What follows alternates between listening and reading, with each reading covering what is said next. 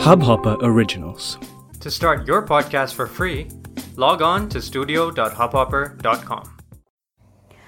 आदाब दोस्तों मैं हूँ कहानीबाज अनुपमा और लेकर आई हूँ प्रोग्राम हमारे तुम्हारे खत आज मेरे पास है एक दादी का खत सभी पेरेंट्स के नाम और इन दादी जी की उम्र है नवासी साल यानी कि 89 इयर्स तो सुनिए क्या कहती हैं दादी जी मेरे प्यारे पेरेंट्स खासकर वो पेरेंट्स जो बहुत यंग हैं।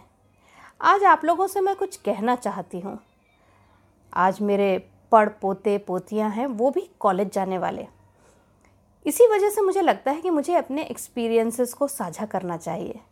मेरे सात बच्चे हैं और उनमें आपस में सिर्फ़ एक डेढ़ साल का ही अंतर है। तो आप सोच सकते हैं कि घर के कामकाज के साथ मैं हर एक बच्चे पर कितना ध्यान दे पाती होंगी।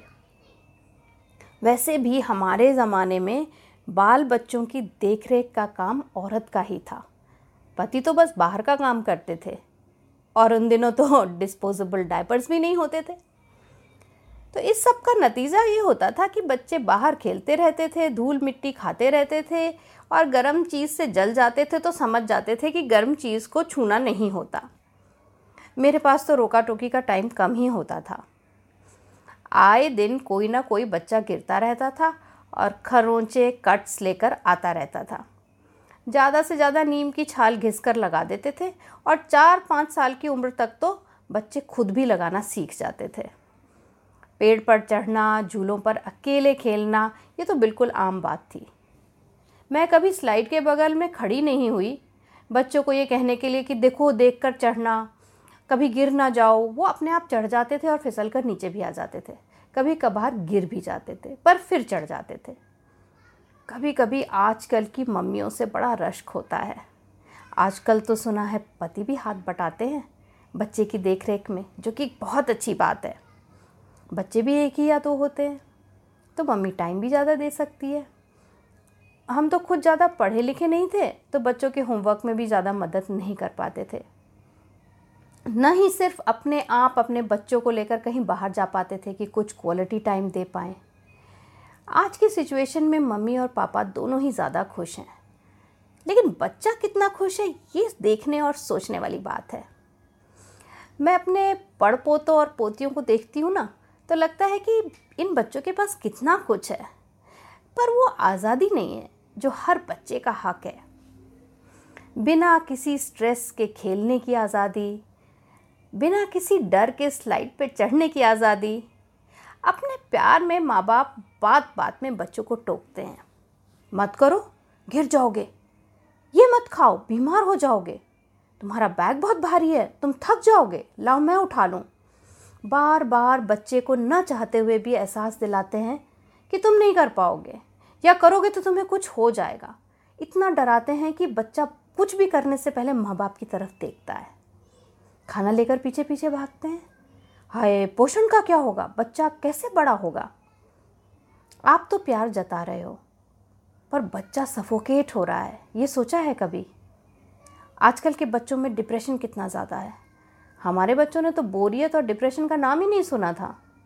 क्योंकि उन पर कोई ज़्यादा ध्यान नहीं देता था तो वो अपना ध्यान रखना खुद ही सीख जाते थे। उनका शरीर, मन और दिल मज़बूत हो जाता था, धक्के खा खा कर। जीवन के बड़े से बड़े धक्के भी आराम से झेल जाते थे। उन्हें न सुनना बुरा नहीं लगता था। फिर बात खिलौने की हो या स्कूल ट्रिप की, अक्सर हम मना ही कर दिया करते थे। मेरे दो बच्चों के सामने ज़िंदगी में बड़ी भारी प्रॉब्लम्स आईं। यहाँ तक कि एक एक्सीडेंट में वो दोनों हैंडीकैप भी हो गए। फिर भी उठ खड़े हुए लाइफ को संभाला और अब सफल ज़िंदगी जी रहे हैं। डिप्रेशन का तो ख्याल भी नहीं आया उन्हें। क्योंकि ज़िंदगी की राहों में चलने के लिए हर तरह की मजबूती चाहिए। फ़िज़िकल मेंटल इमोशनल सब कुछ। प्यार करो, भरपूर करो, लेकिन उन्हें कमज़ोर मत बनाओ। गिरने दो, ना सुनने की आदत डालो और थोड़ा छोड़ दो अपने आप को खोजने के लिए। हर बार उनके लिए फूलों का रास्ता मत तैयार करो, बल्कि बच्चों को ऐसा तैयार करो कि वो हर रास्ते को पार कर सके। फूलों वाला भी और कांटों वाला भी। याद रखो, ज़्यादा घने बरगद के नीचे कुछ नहीं पनपता। मेरी बातें कुछ लोगों को सख्त लगी होंगी, पर एक नब्बे साल की बूढ़ी औरत को कुछ भी कहने का हक तो है है ना? मेरी बातों पे ध्यान ज़रूर देना।